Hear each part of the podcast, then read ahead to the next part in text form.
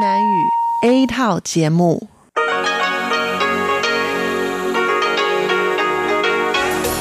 Đây là Đài Phát thanh Quốc tế Đài Loan RTI.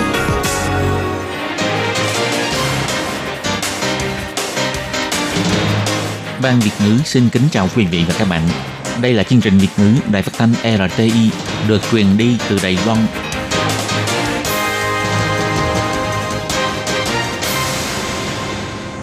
Thúy Anh xin kính chào quý vị và các bạn. Chào mừng các bạn cùng đến với chương trình phát thanh của Ban Việt ngữ, Đài phát thanh quốc tế Đài Loan RTI ngày hôm nay. Kính thưa quý vị và các bạn, hôm nay là thứ Sáu, ngày 21 tháng 8 năm 2020, tức nhằm ngày mùng 3 tháng 7 năm canh tí. Chương trình hôm nay gồm các nội dung chính như sau. Mở đầu sẽ là phần tin tức thời sự Đài Loan, kế đến là bài chuyên đề, chuyên mục tiếng Hoa cho mỗi ngày, chuyên mục nhịp sống Đài Loan và cuối cùng sẽ khép lại với chuyên mục nhìn ra thế giới. Để mở đầu chương trình, Thúy Anh xin được gửi đến quý vị và các bạn phần tin tức thời sự Đài Loan ngày hôm nay. Mời các bạn cùng lắng nghe phần tin tóm lược. Nhận tiền của Đài Loan để tiết lộ hình ảnh đại sứ Trung Quốc tại Kiribati, Bộ Ngoại giao chỉ trích Trung Quốc nói bừa. Ông Du Tích Khôn nói, hy vọng có thể mở kỳ họp sớm, thảo luận về dự án tháo gỡ khó khăn và thành lập Ủy ban sửa đổi hiến pháp. Công bố danh sách đội ngũ hành chính đợt đầu tiên, ông Trần Kỳ Mại cho biết có 4 điều cần ưu tiên khi tìm trợ thủ. Đưa giáo dục Anh ngữ vào trong cuộc sống, thị trưởng Hầu Hướng Nghi xây dựng thành phố song ngữ Tân Bắc 2030. Phòng chống lừa gạt người mất trí, Hiệp hội chứng mất trí Đài Loan ra sách hướng dẫn hỗ trợ cho ngân hàng. Đợi đèn đỏ chán nản không biết làm gì, đèn tín hiệu ở khắp Đài Loan đua nhau phát huy sáng tạo. Và sau đây mời các bạn cùng lắng nghe nội dung chi tiết của bản tin ngày hôm nay. Bức ảnh chụp đại sứ Trung Quốc tại Kiribati là ông Đường Tùng Căng đạp lên lưng trẻ nhỏ địa phương gây xôn xao dư luận trong thời gian vừa qua.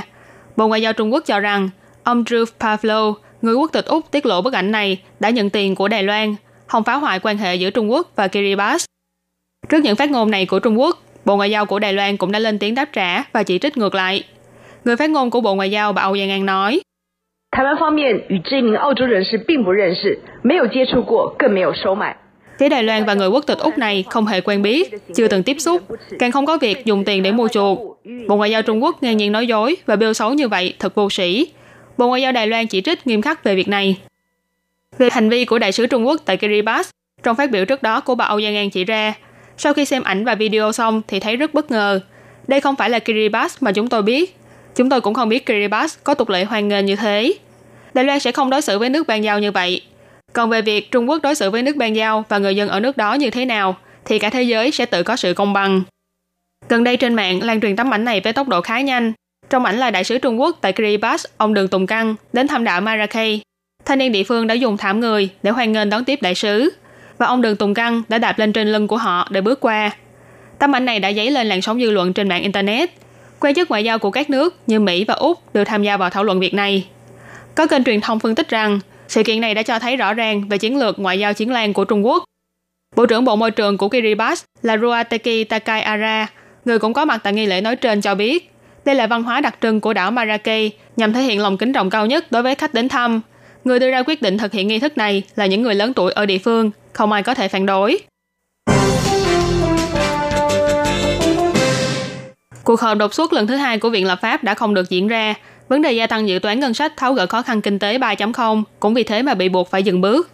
Viện Hành chính bày tỏ, mặc dù đã sử dụng trước một phần dự toán tháo gỡ khó khăn, đây là hành động ứng phó tạm thời, nhưng vẫn hy vọng kỳ họp của Viện Lập pháp có thể bắt đầu sớm và nhanh chóng thẩm nghị dự toán có liên quan đến tháo gỡ khó khăn 3.0, hoàn thành các trình tự luật pháp liên quan. Ngoài ra ngày 1 tháng 9 sắp tới, các ủy viên lập pháp sẽ bắt đầu điểm danh có mặt tại kỳ họp mới của Viện Lập pháp. Nhưng kỳ họp này sẽ chính thức bắt đầu khi nào cũng là điều mà nhiều người đều đang quan tâm Về việc thẩm nghị dự toán ngân sách dùng để tháo gỡ khó khăn 3.0 bị dời lại, ngày 21 tháng 8, Viện trưởng Viện Lập pháp ông Du Tích Khôn bày tỏ, hy vọng Viện Lập pháp có thể mở cuộc họp trong thời gian sớm nhất, nhưng cụ thể là ngày nào thì vẫn còn phải thông qua sự thương lượng giữa các bên chính đảng. Ông Du Tích Khôn nói, 过去常常都是在下旬嘛，那有可能这一次希望说就中旬就能。 Thời gian mở cuộc họp tôi cũng hy vọng có thể sớm hơn. Trước đây thường là vào cuối tháng, lần này hy vọng có thể bắt đầu vào giữa tháng. Nhưng việc này thì vẫn còn phải đợi các bên cùng thảo luận rồi mới đưa ra quyết định. Trước mắt thì tôi hy vọng có thể diễn ra sớm một chút. Về việc gần đây, đảng Dân Tiến khởi động hội thảo nghiên cứu về cải cách hiến pháp. Đảng Quốc dân cũng chuẩn bị đề xuất một vài đề án sửa đổi hiến pháp như khôi phục quyền đồng ý của Thủ tướng, Tổng thống báo cáo tình hình quốc gia trước Quốc hội, vân vân.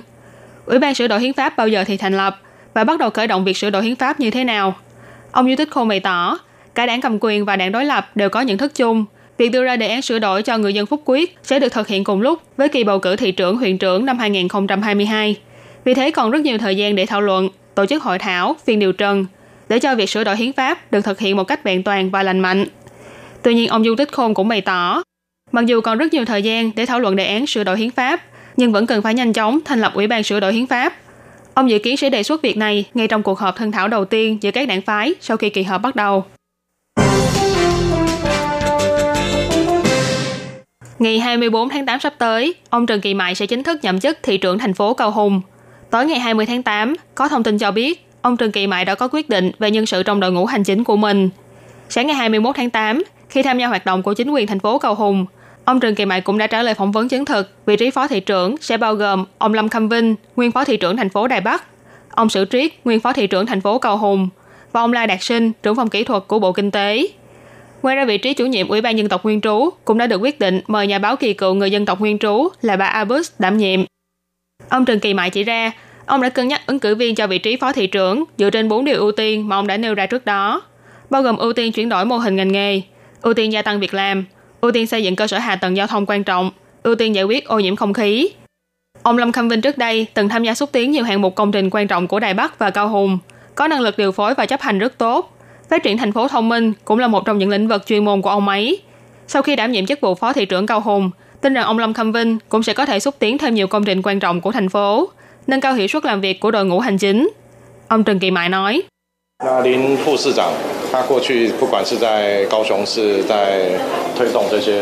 Phó thị trưởng Lâm Khâm Vinh từng tham gia xúc tiến nhiều công trình quan trọng của Cao Hùng, nhất là sân vận động quốc gia Cao Hùng hoặc là mở hàng rào khu cảng biển. Sau đó còn có công trình tháo dỡ cầu Trung Hiếu ở Đài Bắc. Tôi nghĩ năng lực chấp hành của ông ấy là khá tốt. Ông Trần Kỳ Mại bày tỏ, ông Sử Triết là người rất có kinh nghiệm trong lĩnh vực văn hóa sáng tạo, cho nên muốn mượn kinh nghiệm và chuyên môn của ông ấy để tích hợp các nền tảng liên quan đến văn hóa nghệ thuật, thúc đẩy phát triển ngành văn hóa và cũng hy vọng trong tương lai ông Sử Triết có thể khôi phục lại những hoạt động quy mô lớn của Cao Hùng như là ngày hội nghệ thuật mùa xuân, ngày hội phim điện ảnh vân vân, làm nổi bật thêm hình ảnh của Cao Hùng trong mắt mọi người. Còn về ông Lai Đạt Sinh, các ngành nghề khoa học công nghệ cao quan trọng của quốc gia đều do ông ấy phụ trách. Trước đây khi ông Trần Kỳ Mại còn đảm nhiệm chức vụ phó viện trưởng viện hành chính, cũng thường xuyên có cơ hội làm việc và thảo luận với ông Lai Đạt Sinh. Ông Trần Kỳ Mại cho rằng ông Lai Đạt Sinh sẽ là một trợ thủ quan trọng và đắc lực trong việc nâng cấp các ngành nghề truyền thống, cho nên đã đặc biệt mời ông ấy đến hỗ trợ Cao Hùng, giúp cho các ngành nghề của Cao Hùng phát triển, gia tăng thêm cơ hội việc làm cho thanh niên. Ngoài ra ông Trần Kỳ Mại cũng cho biết thêm, trong đội ngũ của ông có khoảng 1 phần 3 viên chức là nữ giới. Sau khi nhận được giấy chứng nhận đắc cử từ Ủy ban bầu cử Trung ương, sẽ công bố thêm danh sách nhân sự còn lại.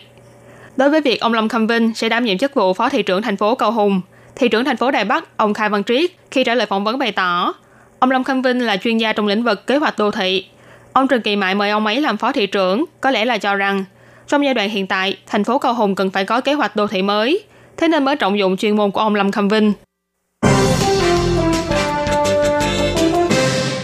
Ngày 21 tháng 8, tại hội nghị hiệu trưởng các trường công lập và tư thục học kỳ 1 năm học 2020-2021 của thành phố Tân Bắc, thị trưởng thành phố Tân Bắc ông Hậu Hữu Nghi bày tỏ, thành phố Tân Bắc nhất thiết phải hội nhập với quốc tế và xúc tiến giảng dạy song ngữ chính là một công cụ quan trọng để thực hiện việc đó.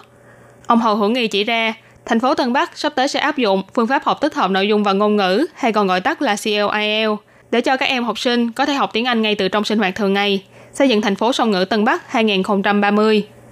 Tại hội nghị, ông Hậu Hữu Nghi cho biết, dân số thành phố Tân Bắc có hơn 4 triệu người, là thành phố quan trọng của khu vực miền Bắc Đài Loan. Thế nên lĩnh vực giáo dục càng nên bắt nhịp với quốc tế. Ngoài bồi dưỡng kiến thức và kỹ năng chuyên môn cho học sinh, giáo trình song ngữ cũng là một hạng mục quan trọng giúp cho thành phố sánh bước với thế giới. Ông Hậu Hữu Nghi bày tỏ, tiếng Anh là ngôn ngữ phổ biến trên toàn thế giới. Thành phố Tân Bắc sẽ áp dụng phương pháp học tích hợp nội dung và ngôn ngữ để học sinh dám sử dụng, có thể sử dụng và thích sử dụng tiếng Anh. Từ đó xây dựng thành phố Tân Bắc thành thành phố song ngữ vào năm 2030. Ông Hồ Hữu Nghi nói.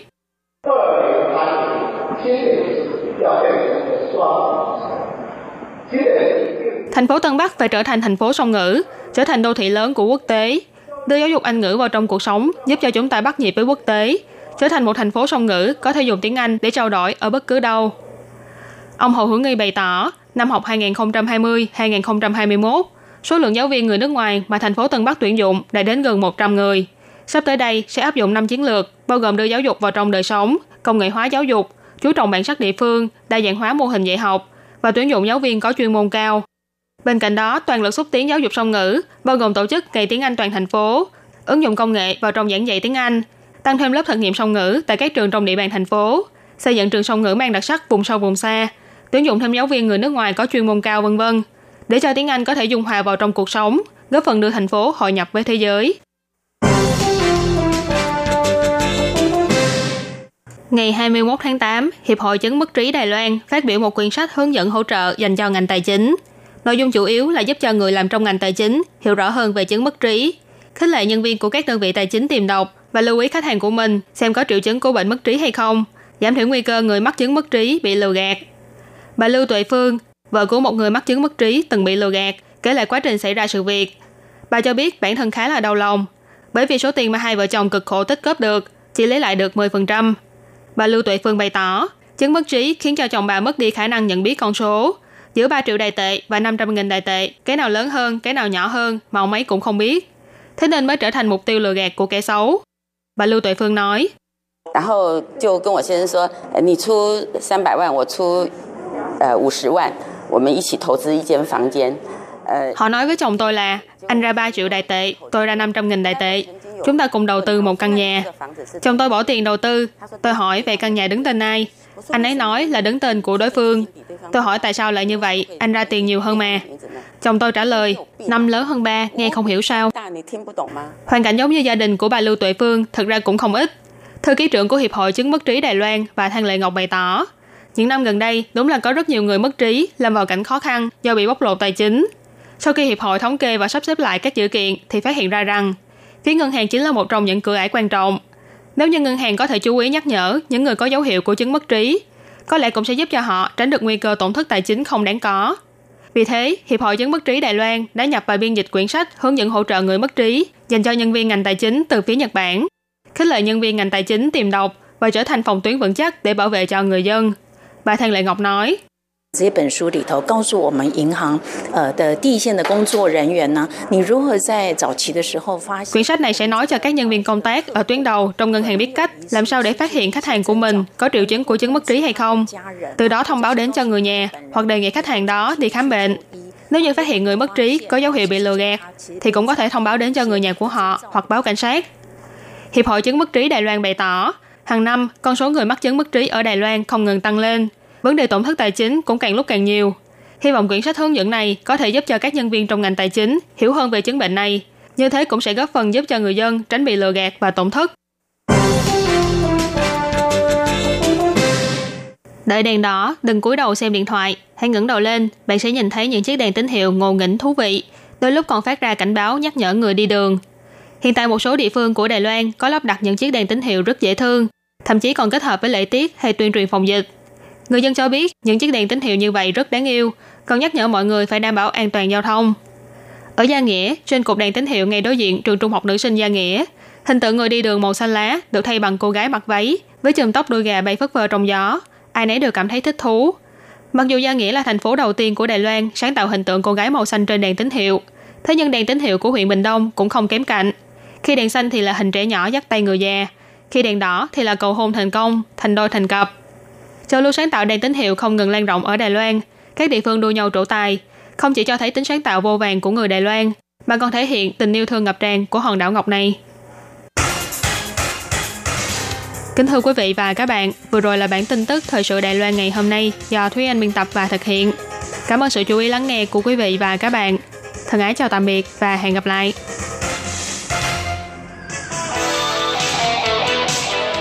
Quý vị và các bạn thân mến, xin mời quý vị và các bạn truy cập vào trang web Đài RTI để đón nghe chương trình phát thanh tiếng Việt vn.rti.org.tvk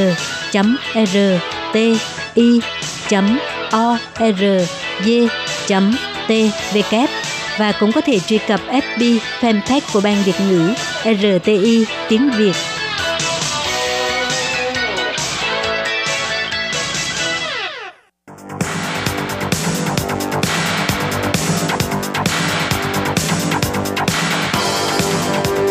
Đây là đài phát thanh quốc tế Đài Loan RTI, truyền thanh từ Đài Loan.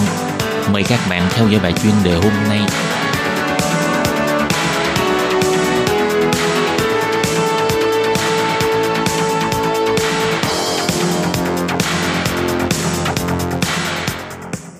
Tường Vi xin chào quý vị và các bạn. Tiếp theo chương trình xin mời các bạn theo dõi bài chuyên đề.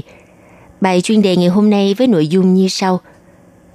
Dự thảo sửa đổi luật dân sự hạ tuổi thành niên xuống còn 18 tuổi, dự kiến sẽ được thực thi vào năm 2023. Sau đây xin mời các bạn cùng theo dõi nội dung chi tiết.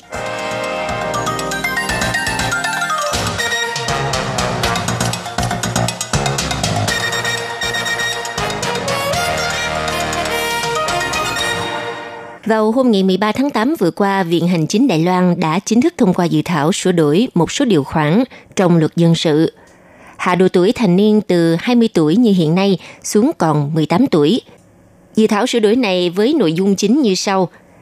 Viện Hành chính Đài Loan đã thông qua điều khoản 38 trong dự thảo sửa đổi luật dân sự cho 14 ban ngành, trong đó có Bộ Tư pháp soạn thảo – trong dự thảo lần này, độ tuổi thành niên từ 20 tuổi sẽ được sửa lại thành 18 tuổi, đồng thời cũng điều chỉnh tuổi được phép đính hôn và kết hôn của cả nam và nữ. Trong đó độ tuổi đính hôn của nữ từ quy định ban đầu là 15 tuổi, nay đã được sửa lại là cả nam và nữ đều được phép đính hôn sau khi tròn 17 tuổi. Còn độ tuổi kết hôn của nữ từ 16 tuổi như hiện nay được sửa lại cả nam và nữ được kết hôn sau khi tròn 18 tuổi. Thủ tướng Tô Trinh Sương phát biểu tại cuộc họp cho biết, thanh niên là lực lượng quan trọng trong việc thúc đẩy xã hội phát triển. Toàn thế giới đã có 110 quốc gia áp dụng quy định tuổi thành niên là 18 tuổi. Để thúc đẩy sự độc lập, tự chủ của thanh niên, khuyến khích thanh niên tham gia các vấn đề xã hội, tăng cường bảo vệ quyền lợi cho thanh niên, cân bằng quyền lợi và trách nhiệm của họ. Dự thảo sửa đổi luật dân sự lần này hạ độ tuổi thành niên từ 20 tuổi xuống còn 18 tuổi và sửa đổi lại các luật khác có liên quan – theo Ủy viên phụ trách chính sách Viện Hành Chính, ông La Bỉnh Thành cho biết, luật dân sự được xây dựng từ năm 1929 là thời kỳ vẫn còn Trung Quốc đại lục. 91 năm qua, cho dù về phổ cập giáo dục hay là mức độ trưởng thành về tâm lý trí tuệ của thanh niên Đài Loan đều không thể so sánh với nhau. Môi trường, thời gian và không gian khác nhau cũng phải phù hợp với xu thế của quốc tế hiện nay. Ngoài ra, độ tuổi thành niên được tham gia chính trị, bỏ phiếu bầu cử hay bãi nhiệm đều là 20 tuổi – nên Viện Lập pháp cũng nhất trí cao về việc phải sửa đổi luật. Vì vậy, Viện Hành Chính có trách nhiệm giải quyết chính sách một cách thống nhất. Ông La Bỉnh Thành chỉ ra rằng quy định hiện hành về độ tuổi kết hôn của nam giới khác với nữ giới và cần được thống nhất trên quan điểm thực hiện quyền bình đẳng giới. Luật nhân quyền quốc tế cũng chỉ rõ luật hiện hành của Đài Loan cho phép phụ nữ dưới 18 tuổi được kết hôn là vi phạm các quy định có liên quan của luật nhân quyền quốc tế. Điều này cũng đồng nghĩa với việc thừa nhận tảo hôn và cần phải chấm dứt hiện tượng này. Việc kết hôn quá sớm cũng gây ảnh hưởng đến quá trình học tập và công việc của thanh niên trẻ trong tương lai. Do không chỉ riêng luật dân sự mà còn có 38 bộ luật khác cũng phải phối hợp sửa đổi theo, liên quan đến 14 bộ ngành nên dự thảo sửa đổi luật sẽ được tạm hoãn trong thời gian 2 năm và hy vọng sẽ được thực thi chính thức vào ngày 1 tháng 1 năm 2023. Như vậy, sau khi hạ tuổi thành niên xuống còn 18 tuổi thì những quyền lợi và lợi ích được hưởng đến tuổi 20 hoặc thành niên liên quan đến quy định về pháp lệnh, xử phạt hành chính, phán quyết của tòa án, như về vấn đề hỗ trợ an ủi, di chúc, khoản hỗ trợ, cứu trợ, quyền nuôi con của vợ chồng ly hôn. Sau khi luật mới này được thi hành thì những quyền lợi đã được hưởng trước khi luật mới thi hành cũng sẽ được duy trì cho đến năm 20 tuổi. Tuy nhiên, khi suy nghĩ đến một số trường hợp đặc biệt, mốc tuổi quy định trong một số luật sẽ không thay đổi. Ông La Bỉnh Thành cho biết, như quy định luật sinh sản nhân tạo của Bộ Y tế Phúc Lợi, cả nam và nữ đều phải trên 20 tuổi mới có thể bắt được quyên tặng tế bào sinh dục. Sau khi nghiên cứu thảo luận, các cơ quan chủ quản quyết định sẽ không điều chỉnh độ tuổi của luật này mà vẫn duy trì mốc tuổi hợp pháp quyên tặng tế bào phải là 20 tuổi như hiện nay.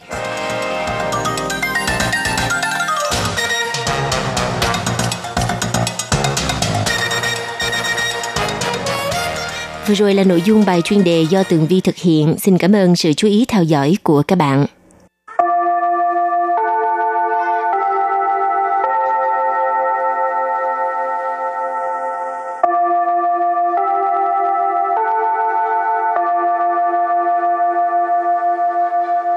Xin mời quý vị và các bạn đến với chuyên mục Tiếng Hoa cho mỗi ngày do Lệ Phương và Thúy Anh cùng thực hiện.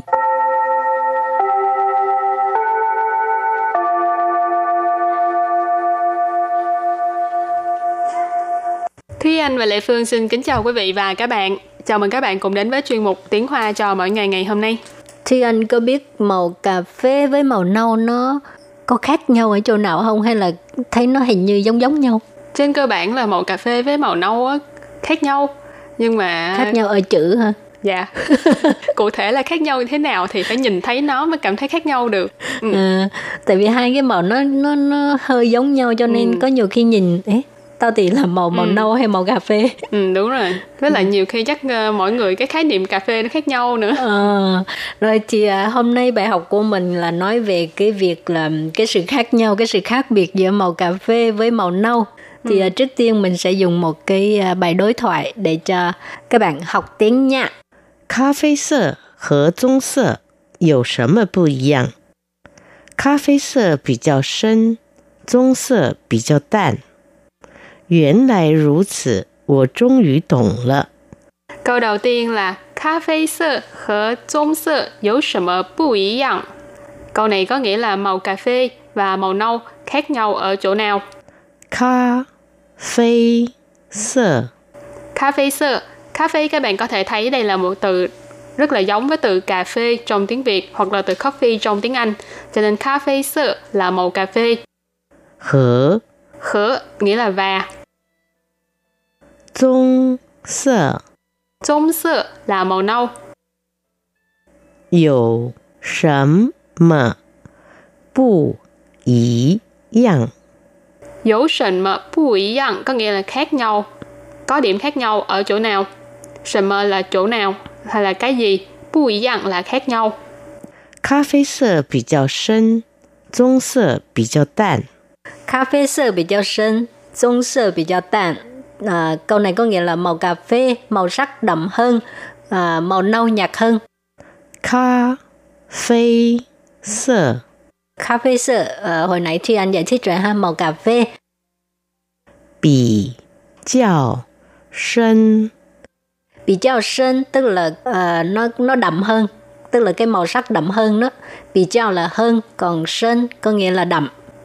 Dung sơ. 棕色 là là màu nâu.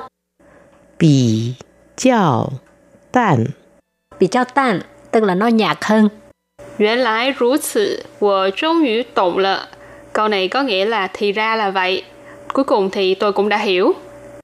原来如此,原来如此 là từ mình thường gọi, gọi là thì ra là vậy. Ra là vậy đó hả? Trung 于 ở đây trung yu nghĩa là cuối cùng. Tổng lợ. Tổng lợ là hiểu, đã hiểu. 我终于懂了。我终于懂了, tức là cuối cùng thì tôi cũng đã hiểu. Ừ, cái cụm từ原来如此 à, nó nó rất là thực dụng ha. Ừ. Mai mốt các bạn cứ cứ nhớ câu này nha. Các bạn đi hỏi về cái vấn gì vấn đề gì đó đến khi người ta giải thích rõ ràng rồi thì nói ô oh, lại rú sự. Ừ. À, thì ra là vậy. Rồi thì hồi nãy cái uh, câu cuối cùng á có từ trốn ngữ thì mình giải thích về cái cái cái từ này cho các bạn biết để sử dụng vào lúc nào nha. Ừ. Thì trốn ngữ nó là một phó từ là mang ý nghĩa là cuối cùng biểu thị là trải qua sự cố gắng hoặc là sự chờ đợi trong một thời gian dài. Cuối cùng thì cũng đã có được một cái kết quả nào đó. Thì kết quả này là phần lớn là sự hy vọng à, và đã đạt được cái hy vọng đó. Cho nên trung ngữ nghĩa là cuối cùng. Ừ, mình à, đặt câu để cho các bạn cần hiểu rõ hơn làm sao mà sử dụng ha. Câu thứ nhất. Ta chung ngữ kết hôn là ta chung ngữ kết hôn là 他终于结婚了 có nghĩa là cô ấy cuối cùng cũng đã kết hôn rồi. Tha có nghĩa là cô ấy. Trung yu là cuối cùng. Chế hôn là kết hôn là uh, đã xảy ra rồi. Chế hôn là đã kết hôn rồi. Ừ. Câu thứ hai đó là 我终于找到你了。我终于找到你了。 我终于找到你了nghĩa là cuối cùng thì anh cũng đã tìm được em hoặc là tôi cũng đã tìm được bạn hay là em cũng đã tìm được anh ừ.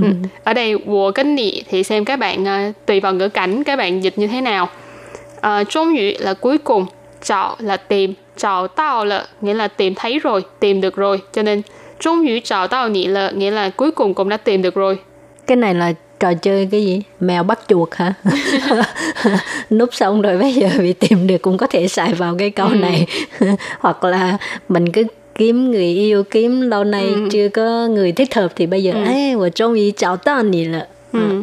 rồi câu tiếp theo 我终于成功了我终于成功了 我终于成功了 có nghĩa là cuối cùng tôi cũng đã thành công rồi thì uh, uh, thành công có nghĩa là thành công thì chẳng hạn như mình uh, đang làm cái gì đó mà thất bại nhiều lần một cái sự việc hoặc là mình thử nghiệm cái gì đó hai ba lần bốn năm lần đều thất bại và lần này cuối cùng đã thành công rồi thì mình có thể dùng cái từ trốn ủy ở đây ha ừ.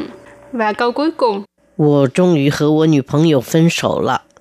我终于 和我女朋友分手了。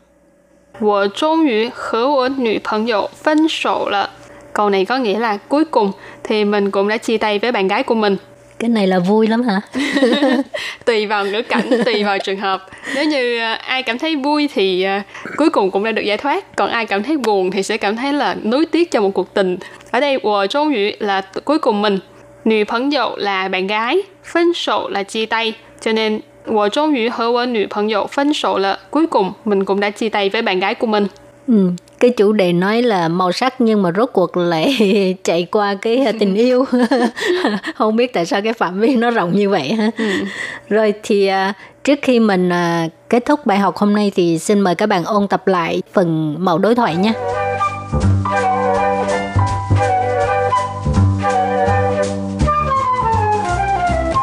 câu đầu tiên là 咖啡色和棕色有什么不一样 Câu này có nghĩa là màu cà phê và màu nâu khác nhau ở chỗ nào?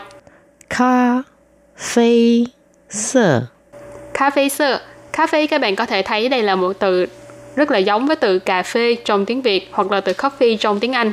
Cho nên cà phê sơ là màu cà phê. Hở Hở nghĩa là và. Dung sơ Dung sơ là màu nâu. Yêu sấm 么不一样？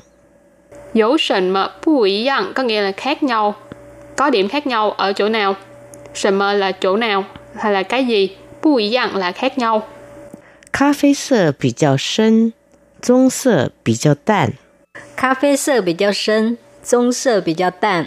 à, câu này có nghĩa là màu cà phê màu sắc đậm hơn à, màu nâu nhạt hơn cà phê sơ cà phê sơ à, hồi nãy thì anh giải thích rồi ha màu cà phê bị较深bị较深tức là uh, nó nó đậm hơn tức là cái màu sắc đậm hơn đó bị chao là hơn còn sơn có nghĩa là đậm棕色棕色 là là màu nâu.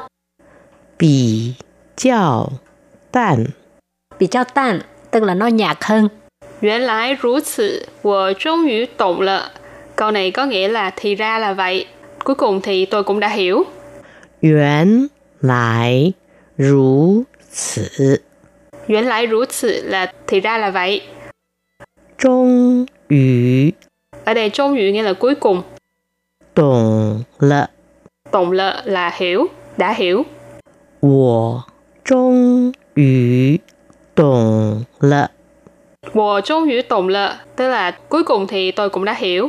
Và các bạn thân mến, chuyên mục tiếng Hoa cho mỗi ngày ngày hôm nay cũng xin tạm khép lại. Cảm ơn sự chú ý lắng nghe của quý vị và các bạn. Bye bye. Bye bye.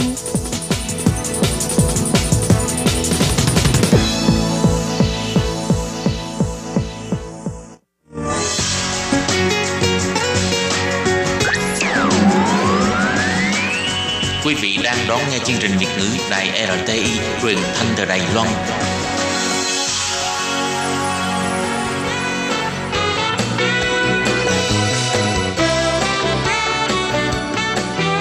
Chuyên mục Nhịp sống Đài Loan. Chuyên mục này sẽ đem đến những thông tin mới tại Đài Loan diễn ra trong thời gian gần đây do Lệ Phương thực hiện.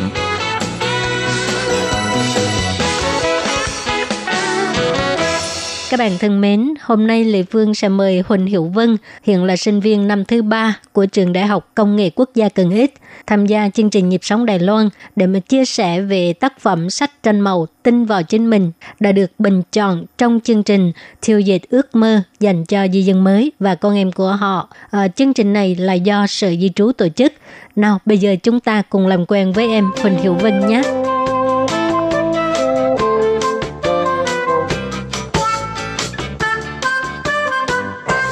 Xin chào các anh chị em, mình là Hoàng Hiếu Vân. Mình bây giờ là sinh viên đại học năm thứ ba của trường đại học chính y.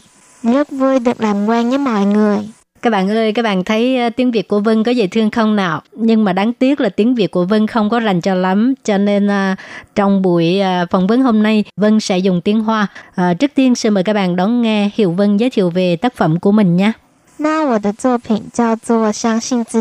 Tác phẩm của em mang tên Tin vào chính mình. Cuốn sách này là từ à, vẽ tranh cho đến lòng tiếng, đều do em tự tay làm lấy. Đây là tác phẩm đoạt giải Thiêu dệt ước mơ do Sở Di trú tổ chức. Ừ, tác phẩm của em là một cuốn sách tranh, vậy thì chắc là em rất thích vẽ phải không?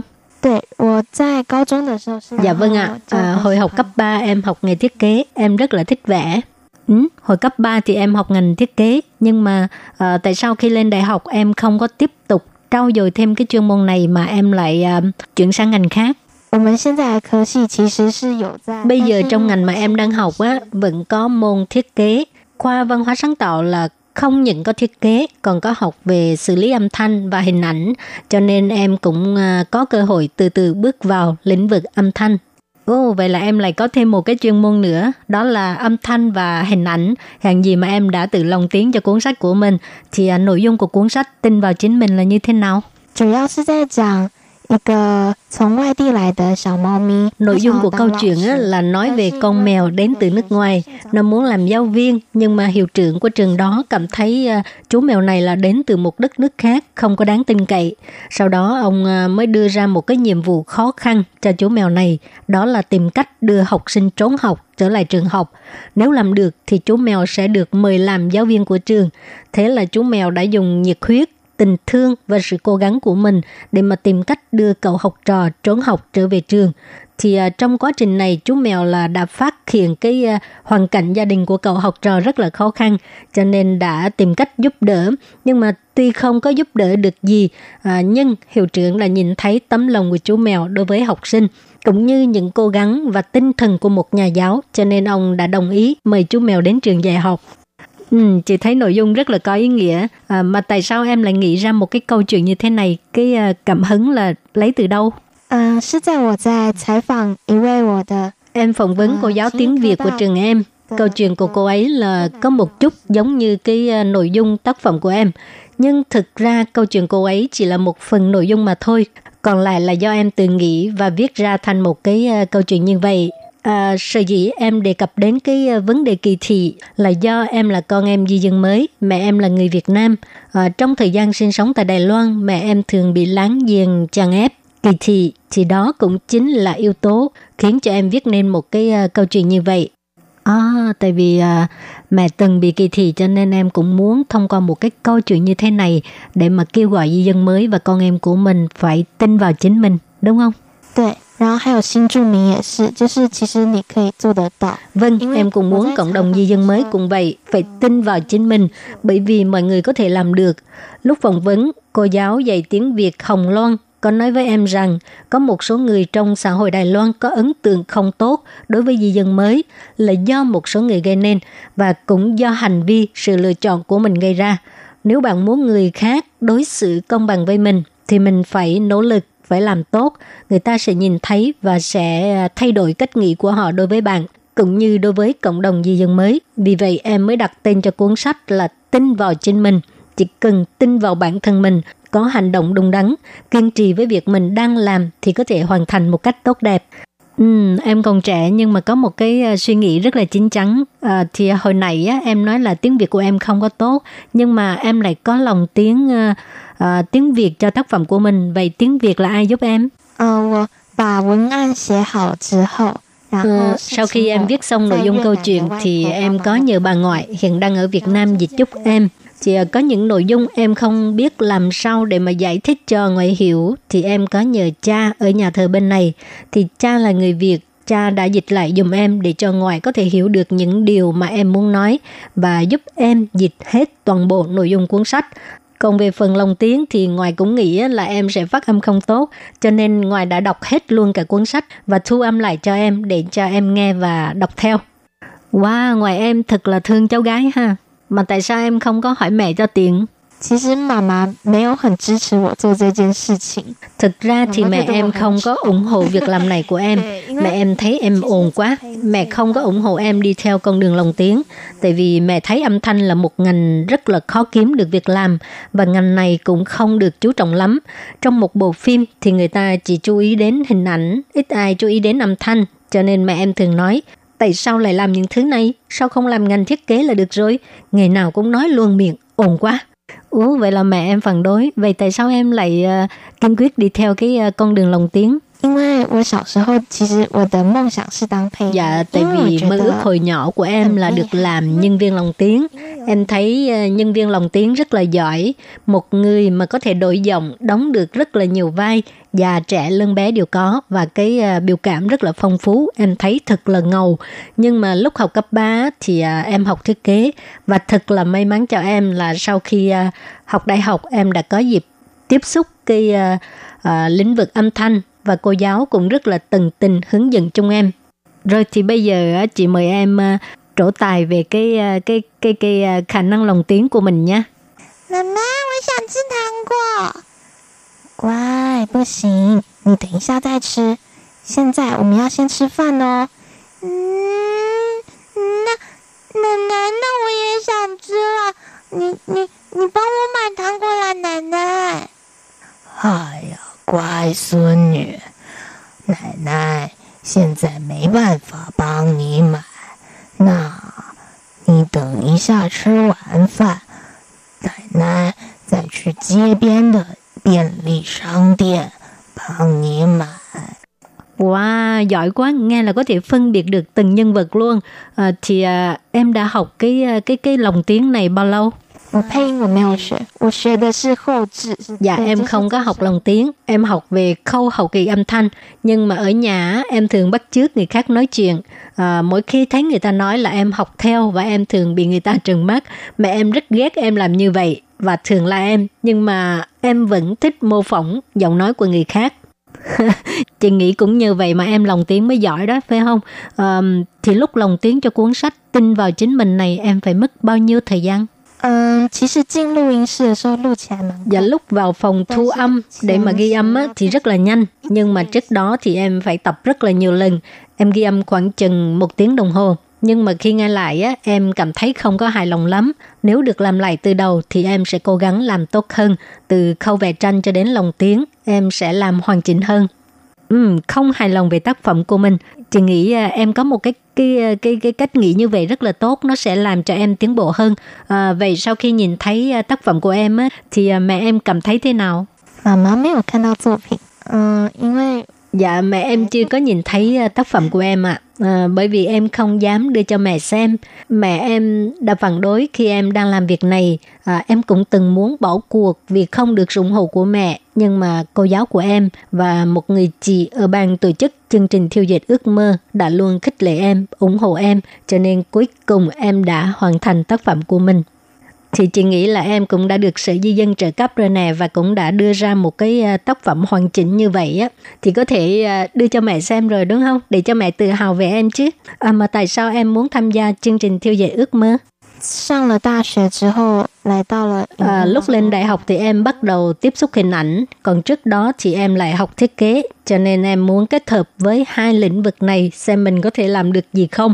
Em cảm thấy rất là may mắn khi đã có một cái chương trình này và em cũng muốn thử sức mình và thật là không ngờ là bản kế hoạch của em đã giành được sự khẳng định của ban tổ chức. cho nên em có thể bắt tay vào thực hiện kế hoạch của mình. Thì à, từ khi nhận được sự phê chuẩn của ban tổ chức thì em bắt đầu thực hiện cái uh, cuốn sách tranh màu, tức là viết dàn bài, phỏng vấn, sau đó là biên tập câu chuyện và vẽ tranh và viết kịch bản cho vở kịch truyền thanh, cuối cùng là thu âm. Thì trong quá trình này, khâu nào em cũng rất là vội vàng bởi vì em phải đi làm thêm và đi học nữa, không có nhiều thời gian cho nên thời gian thực sự là không đủ dùng thì à, trong quá trình thực hiện cái à, tác phẩm này á cái điều khó khăn nhất của em là gì? Dịch thời gian và áp lực tâm lý ạ. À. Em sợ mình không kịp hoàn thành việc này, còn về áp lực tâm lý là do yếu tố gia đình. Mẹ em là một người có lòng tự trọng rất cao, à, cũng tại vì mẹ em là di dân mới cho nên à, mẹ luôn cảm thấy tự ti. Dù lúc nào mẹ cũng cố tỏ ra mình có một cuộc sống rất là tốt, mẹ em luôn nghĩ rằng mình là người thấp kém hơn người khác.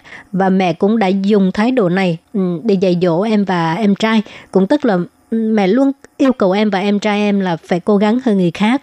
Và tụi em đã phải thường bỏ ra rất nhiều thời gian để mà hoàn thành những việc mà mẹ muốn tụi em phải làm yêu cầu tụi em phải làm tốt hơn những trẻ khác vào những ngày nghỉ thì tụi em đều không có được đi ra ngoài chơi như những đứa bạn cùng lứa tuổi à, cũng vì vậy mà tụi em đã chịu rất nhiều áp lực mẹ em bị kỳ thị còn em thì sao có bao giờ bị à, bạn bè hay là láng giềng à, đối xử không tốt không 我自己是没有，就是 Bản thân em thì à, chưa bao giờ gặp phải vấn đề này. À, trước khi tham gia trại hè dành cho con em di dân mới, em không có cảm thấy là con em di dân mới với là con em của người Đài Loan có gì khác biệt. Em thực sự là không hiểu câu nói mà mẹ lúc nào cũng nói với em. Con biết không, con không giống như người ta, cho nên con phải cố gắng gấp bội lần. Em thực sự là không hiểu câu nói này, bởi vì em cảm thấy em cũng giống như bao người khác thôi mà, có gì khác biệt đâu. Nhưng khi em tham gia trại hè dành cho con em di dân mới, em quen được nhiều bạn cũng giống như em, tức là có mẹ là người Việt Nam hoặc là người Indo, Philippines vân vân.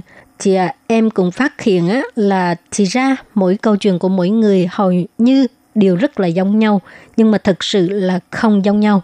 Cho đến bây giờ em vẫn cảm thấy con người không phải ai cũng giống ai. Tại sao phải phân biệt nhóm người này, nhóm người kia? Vì dân mới và người Đài Loan có gì khác nhau chứ? Chị nghĩ là chắc chắn em sẽ có rất nhiều áp lực tâm lý từ mẹ của em. Nhưng mà thôi, việc này à, thì à, mình không nhắc đến nữa nha. Rồi bây giờ nói về à, tương lai nha. Em đã có một cái kế hoạch gì cho tương lai của mình chưa? 我其实有打算，就是想要做一个关于 Dạ, em đã có kế hoạch rồi. Em sẽ tiếp nối cái à, cuốn sách đoạt giải trong chương trình Thiêu dệt ước mơ. Tức là em muốn phát hành sách nói, có thể tương tác và có thể nghe à, để học nhiều thư tiếng. Tức là nội dung sách giống nhau nhưng mà mỗi lần bấm vào một cái từ vựng nào đó chứ không phải toàn bộ nội dung của bài học. Ừ, một cái uh, kế hoạch rất là hay thì chúc cho kế hoạch này thành công được thực hiện càng sớm càng tốt ha. Và bây giờ thì xin mời các bạn đón nghe tác phẩm Lòng tiếng Việt của Vân nhé. Tin vào chính mình. Nancy là một thuyết minh viên của bảo tàng lịch sử, là một cô mèo thích nghề giáo. Cô luôn muốn trở thành một giáo viên tại trường tiểu học địa Phương Điên Đan. Nhưng hiệu trưởng của trường Cornell đã từ chối Nancy vì cô không phải là người bản xứ. Nancy đã không nản lòng. Đồng nghiệp cũng là bản thân của cô, Dean nói, như thế là sai. Chính phủ đã không quy định những người nước ngoài không được là giáo viên. Thế là Nancy đến gặp hiệu trưởng Cornell để trưng đụng và nói sẽ khiếu nại lên Ủy ban giáo dục. Hiệu trưởng Cornell nói, cô phải chứng minh khả năng trở thành giáo viên địa phương giỏi và tận tụy với các em. Sau đó, ông lấy tập hồ sơ từ ngăn kéo. Phía trên tập hồ sơ có vi hàng chữ học sinh bỏ học và nói nếu cô có thể lên kế hoạch cho học sinh bỏ học này trở lại trường thì tôi hứa tôi sẽ nhận cô. Vì vậy, Các bạn thân mến, thật là đáng tiếc tại vì thời lượng của chương trình có hạn cho nên à, tác phẩm Lòng Tiếng tin vào chính mình của Hiểu Vân chỉ được à, phát ngang đây thôi. À, mong các bạn thông cảm nha. Và các bạn thân mến, chương mục Nhịp sống Đài Loan hôm nay đến đây xin tạm chấm dứt. Cảm ơn các bạn đã đón nghe. Bye bye.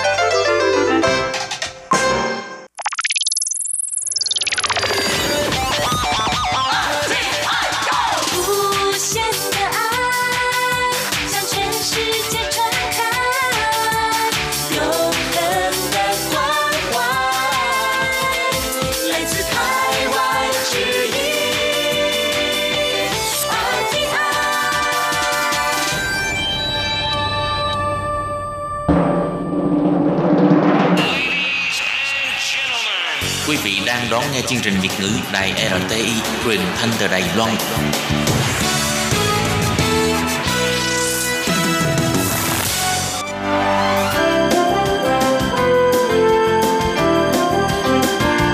Xin mời quý vị và các bạn đến với chuyên mục Nhìn ra thế giới.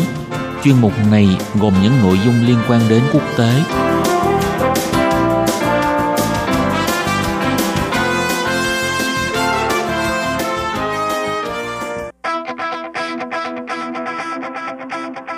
Tường Vi xin chào quý vị và các bạn. Chào mừng các bạn trở lại với chuyên mục Nhìn ra thế giới để nắm bắt được những thông tin và sự kiện chính trị quan trọng đang xảy ra khắp năm châu. Chuyên mục hôm nay bao gồm những nội dung chính như sau. Thượng nghị sĩ bà Kamala Harris đến từ bang California chính thức được đảng Dân Chủ đề cử làm phó tổng thống tiếp theo của nước Mỹ. Giữa lúc căng thẳng, Mỹ quyết định chấm dứt ba thỏa thuận với Hồng Kông – Liên Hợp Quốc bị lên án là phân biệt chủng tộc vì sau khi đưa ra một thăm dò có câu hỏi về nhân thân, có sự lựa chọn trả lời da vàng. Và cuối cùng là cuộc bầu cử Mỹ có khả năng lâm vào tình trạng khủng hoảng.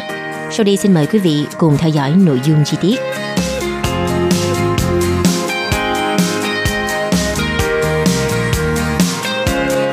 Vừa qua, bà Kamala Harris, thượng nghị sĩ 55 tuổi đến từ bang California, Mỹ, đã chính thức được đảng Dân Chủ đề cử làm phó tổng thống tiếp theo của nước Mỹ. Với quyết định này thì bà trở thành người phụ nữ da màu gốc Á đầu tiên được ghi tên trên phiếu bầu cử tổng thống của một đảng lớn. Trước đó, Chủ tịch Đại hội Toàn quốc Đảng Dân Chủ DNC Benny Thompson đã tuyên bố tôi xin tuyên bố bà Kamala Harris được bầu làm ứng cử viên phó tổng thống của đảng Dân Chủ. Và trước khi nữ phó tướng này bước lên bục phát biểu, gia đình của bà gồm chị gái là Maya, cháu gái là Mina Harris cùng con gái Ella Emhoff cũng chia sẻ vài lời trước công chúng. Diễn văn của bà Kamala Harris tiếp tục làm nổi bật chủ đề quyền bầu cử của phụ nữ. Bà cũng bày tỏ lòng kính trọng với những phụ nữ đã giúp bà có được thời khắc này, bao gồm mẹ của bà – Bà Kamala Harris chia sẻ, mẹ là người đã dẫn dắt bà làm công chức, dạy bà nhận thức và cảm thông với khó khăn của mọi người. Trong bài phát biểu, bà Harris nhắc lại quá trình làm công tố viên của mình, góp phần bảo vệ người dân thường, bảo vệ phụ nữ bị bạo hành, truy tố các ngân hàng lớn đã tịch thu nhà của người dân Mỹ vào thời kỳ suy thoái kinh tế năm 2007-2008. Bà Harris nói, dường như ám chỉ tới Tổng thống Donald Trump – Tôi chỉ cần nhìn là tôi biết ngay một kẻ bắt nạt. Bà đã vận dụng điểm mạnh nhất của mình là câu chuyện thành đạt đại diện cho giấc mơ Mỹ. Vì bản thân bà là con của người nhập cư, mẹ gốc Ấn Độ và cha gốc Jamaica. Bà nói, tôi luôn nghĩ về phụ nữ 25 tuổi gốc Ấn, chỉ cao mét rưỡi, sinh ra như tôi ở bệnh viện Kaiser tại Oakland, California. Để từ đó cho thấy bà thấu hiểu sự kỳ thị mà người da màu hay người nhập cư đang gặp phải. Bà kêu gọi sẽ không có vaccine cho nạn nhân phân biệt chủng tộc, mà chúng ta phải tự mình giải quyết điều đó. Bà Harris cũng đã mạnh mẽ liên tục kêu gọi người nghe hãy hành động bằng lá phiếu. Bà liên tục mời gọi các bạn tham gia vào cuộc đấu tranh này. Bà Harris kêu gọi khán giả hãy làm sao để sau này có thể nhìn thẳng vào mắt con cháu và kể về việc đấu tranh giữa lúc nguy cấp hiện tại. Điều này thể hiện lo ngại của đảng Dân Chủ rằng cử tri sẽ không hào hứng đi bỏ phiếu như năm 2016 hoặc bị cản trở đi bỏ phiếu. Bà nói, các bạn, chính các bạn đang thúc đẩy chúng tôi vươn tới lý tưởng của đất nước chúng ta. Các bạn cùng tôi và Joe Biden cùng nhau, quả thực là một trách nhiệm vô cùng tuyệt vời.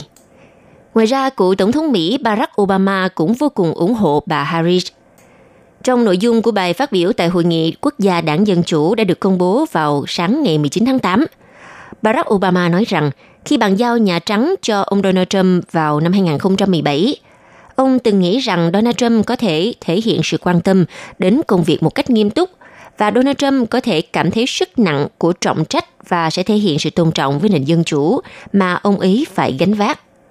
Nhưng ông ấy không bao giờ làm vậy Donald Trump đã khiến những căng thẳng tồi tệ nhất của nước Mỹ bộc phát. Danh tiếng đáng tự hào của chúng ta trên toàn thế giới giảm sút nghiêm trọng và các thể chế dân chủ của chúng ta bị đe dọa hơn bao giờ hết. Bài phát biểu này đã được ông Barack Obama đưa ra vào tối ngày 19 tháng 8, tức ngày 20 tháng 8 giờ Đài Loan. khi mà thượng nghị sĩ bà Kamala Harris chính thức được đề cử là ứng viên phó tổng thống đảng Dân Chủ. Ngoài ông Barack Obama ra thì cựu đệ nhất phu nhân bà Hillary Clinton, người đã từng thất bại trong cuộc bầu cử tổng thống Mỹ năm 2016 trước đối thủ Donald Trump, cũng đã có bài phát biểu tại đại hội. Một số đảng viên khác cũng phát biểu tại hội nghị, bao gồm Chủ tịch Hạ viện Mỹ Nancy Pelosi và Thượng nghị sĩ Elizabeth Warren. Tuy nhiên, đáng chú ý nhất tại Đại hội đảng Dân Chủ là bài phát biểu của ông Obama và việc chính thức đề cử Harris làm ứng viên phó tổng thống. Bài phát biểu của ông Obama có đoạn Các bạn hãy tin tưởng Joe và Kamala có khả năng dẫn dắt đất nước này thoát khỏi thời kỳ đen tối và xây dựng nó tốt đẹp hơn. Một ngày trước đó, ngày 17 tháng 8, cựu đệ nhất phu nhân Mỹ Michelle Obama cũng đã chỉ trích Donald Trump là tổng thống sai lầm, thiếu năng lực và hoàn toàn thiếu sự đồng cảm tại phiên khai mạc trực tuyến của Hội nghị Quốc gia Đảng Dân Chủ tối ngày 17 tháng 8.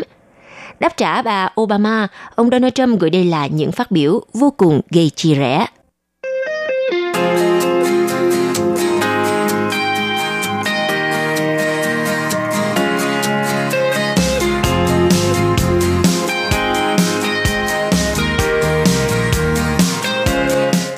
Ngày 19 tháng 8, Bộ Ngoại giao Mỹ đã chính thức thông báo với Hồng Kông về việc Washington đình chỉ hoặc chấm dứt ba thỏa thuận song phương với đặc khu này sau khi Trung Quốc thông qua luật an ninh quốc gia.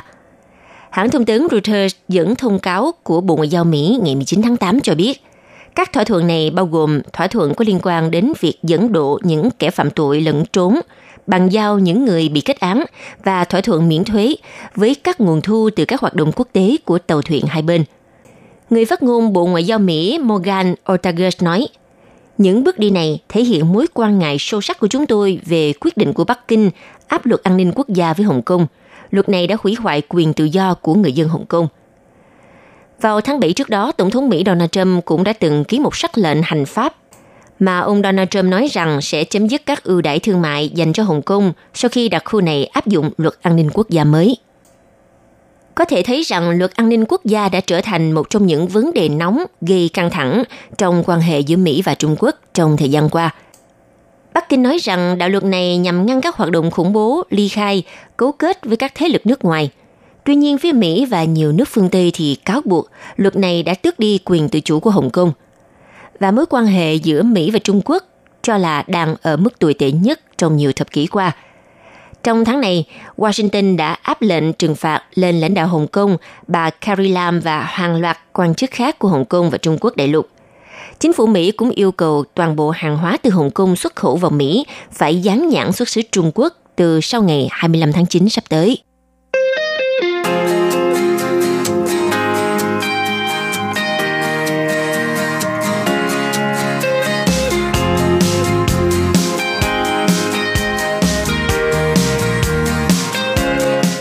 Vừa qua, Liên Hợp Quốc đã bị một số nhân viên cáo buộc là phân biệt chủng tộc sau khi đưa ra một thăm dò có câu hỏi về nhân thân và có sự lựa chọn trả lời da vàng.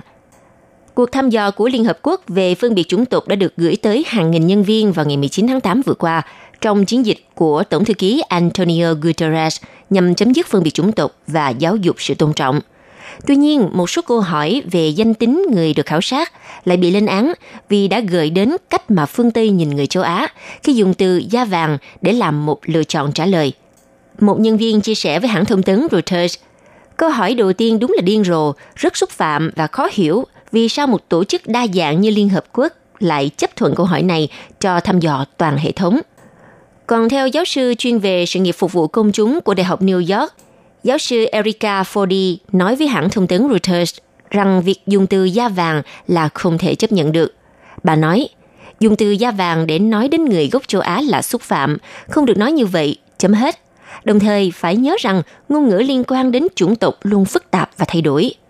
Gần đây từ da nâu từng được coi là xúc phạm, dù chưa bao giờ mang ý nghĩa nặng nề như da vàng, lại được sử dụng phổ biến, nhưng tôi không thấy điều tương tự với từ da vàng – các tổ chức và công ty ở Mỹ cũng đang đứng trước thách thức phải tăng cường đối phó với phân biệt chủng tộc sau các cuộc biểu tình trên toàn cầu, châm ngòi bởi cái chết của người da đen George Floyd dưới tay cảnh sát da trắng ở bang Minneapolis vào hồi tháng 5 vừa qua.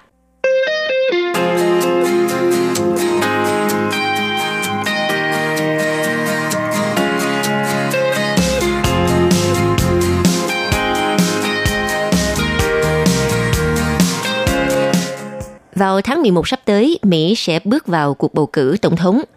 Và vừa qua, Tổng thống Donald Trump liên tục phản đối bỏ phiếu qua thư, cũng như là đồng minh của ông sẽ trở thành người đứng đầu hệ thống bưu chính Mỹ, đã gây lo ngại về kết quả bầu cử tổng thống vào tháng 11. Mỗi ngày khi mà Chủ tịch Công đoàn Công nhân Bưu chính ở Philadelphia, bang Pennsylvania, là ông Nick Caselli ngồi vào bàn làm việc thì điện thoại của ông đầy tin nhắn báo động về dịch vụ bưu chính ngày càng trì trệ. Ông Caselli và 1.600 thành viên của công đoàn đã ở trong tình trạng cảnh giác cao độ kể từ khi Louis Detroit, người ủng hộ chính cho đảng Cộng Hòa và cũng là đồng minh của Tổng thống Donald Trump nhậm chức Tổng Giám đốc Cơ quan Bưu chính Mỹ vào tháng 5 vừa qua. Họ không được làm thêm giờ. Bảy mấy phân loại thư đã bị loại bỏ khỏi một trung tâm xử lý ở Tây Philadelphia gần đó. Điều này đã làm việc đưa thư thêm chậm trễ. Hơn nữa, hiện tại các bưu điện đã được yêu cầu phải mở cửa muộn hơn và đóng cửa vào bữa trưa. Theo ông Caselli nói, một số khách hàng đã đập cửa và hét lớn mở cửa ra. Tôi chưa bao giờ thấy điều đó trong suốt 35 năm sự nghiệp bưu chính của mình. Hiện nay thì dịch vụ bưu chính trên khắp nước Mỹ đang phải trải qua tình trạng trì trệ. Tương tự khi ông Detroit thúc đẩy các biện pháp cắt giảm chi phí, ông Detroit nói những biện pháp này để đại tu một hệ thống đang bị thua lỗ hàng tỷ USD. Trong khi Tổng thống Donald Trump phản đối việc bỏ phiếu qua thư gần như hàng ngày và thư từ đang bị ách tắc tại các bưu cục. Cử tri và nhân viên bưu điện cảnh báo một cuộc khủng hoảng có thể ảnh hưởng đến số phiếu bầu trong cuộc bầu cử sắp tới và nhiều người Mỹ sẽ chọn bỏ phiếu qua đường bưu điện vào tháng 11 bởi vì dịch bệnh COVID-19. Phần lớn chuyên gia và nhân viên cho rằng bưu điện vẫn có khả năng hoạt động như bình thường. Tuy nhiên, bưu điện đã cảnh báo các bang rằng họ có thể không chuyển các lá phiếu vào giờ chót đến nơi kịp lúc. Rồi trong tuần này, Tổng thống Mỹ Donald Trump đã phản đối việc phải chi thêm tiền cho bưu điện và việc bỏ phiếu qua thư. Tổng thống Donald Trump nói, quá trình bỏ phiếu qua thư đầy gian lận và sẽ có lợi cho đảng Dân Chủ. Và không chỉ phiếu bầu bị ảnh hưởng bởi sự trì trệ của bưu điện, thì đơn thuốc, chi phiếu của cư dân trên khắp đất nước cùng à, danh tiếng là cơ quan ít bị chính trị hóa nhất trong chính phủ của bưu điện cũng gặp rủi ro.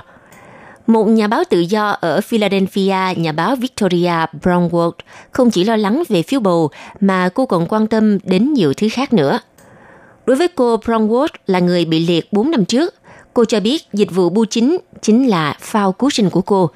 Những chiếc phao đó giờ đây không còn đáng tin cậy nữa. Cô Brownwood nói rằng cô chỉ nhận được thư hai lần trong ba tuần qua. Cô sợ lá phiếu của mình sẽ chịu chung số phận với ống thông mũi mà cô đặt 3 tuần trước. Đây là món hàng cô vẫn chưa nhận được. Trong khi đó, ông Detroit thì cam kết với ban quản lý vào tuần trước rằng việc vận chuyển phiếu bầu sẽ không bị trì hoãn. Ông cũng hứa sẽ chuyển các phiếu bầu đi một cách an toàn và đúng hạn. Các chuyên gia của cơ quan bưu chính Mỹ USPS nói rằng cơ quan này có đủ năng lực xử lý ngay cả khi 150 triệu người quyết định bỏ phiếu qua thư. Bởi vì mỗi năm trước mùa Giáng sinh, các nhân viên bưu chính cũng đã phải gửi đi hàng tỷ thư và bưu phẩm theo Arthur Schackler, người điều hành Liên minh Dịch vụ Bưu chính thế kỷ 21, là một nhóm vận động hành lang nói với New York Times rằng khi mà bạn biết số thư mà họ phải xử lý thì bạn sẽ biết rằng ngay cả trong tình trạng tồi tệ và mọi cử tri quyết định bỏ phiếu qua thư, họ vẫn có thể dễ dàng đáp ứng tình huống. Câu hỏi đặt ra là liệu những thay đổi về mặt hoạt động có ảnh hưởng gì đến khả năng của họ hay không? Nếu mọi thứ bị trì hoãn, các lá phiếu cũng không tránh khỏi số phận chung.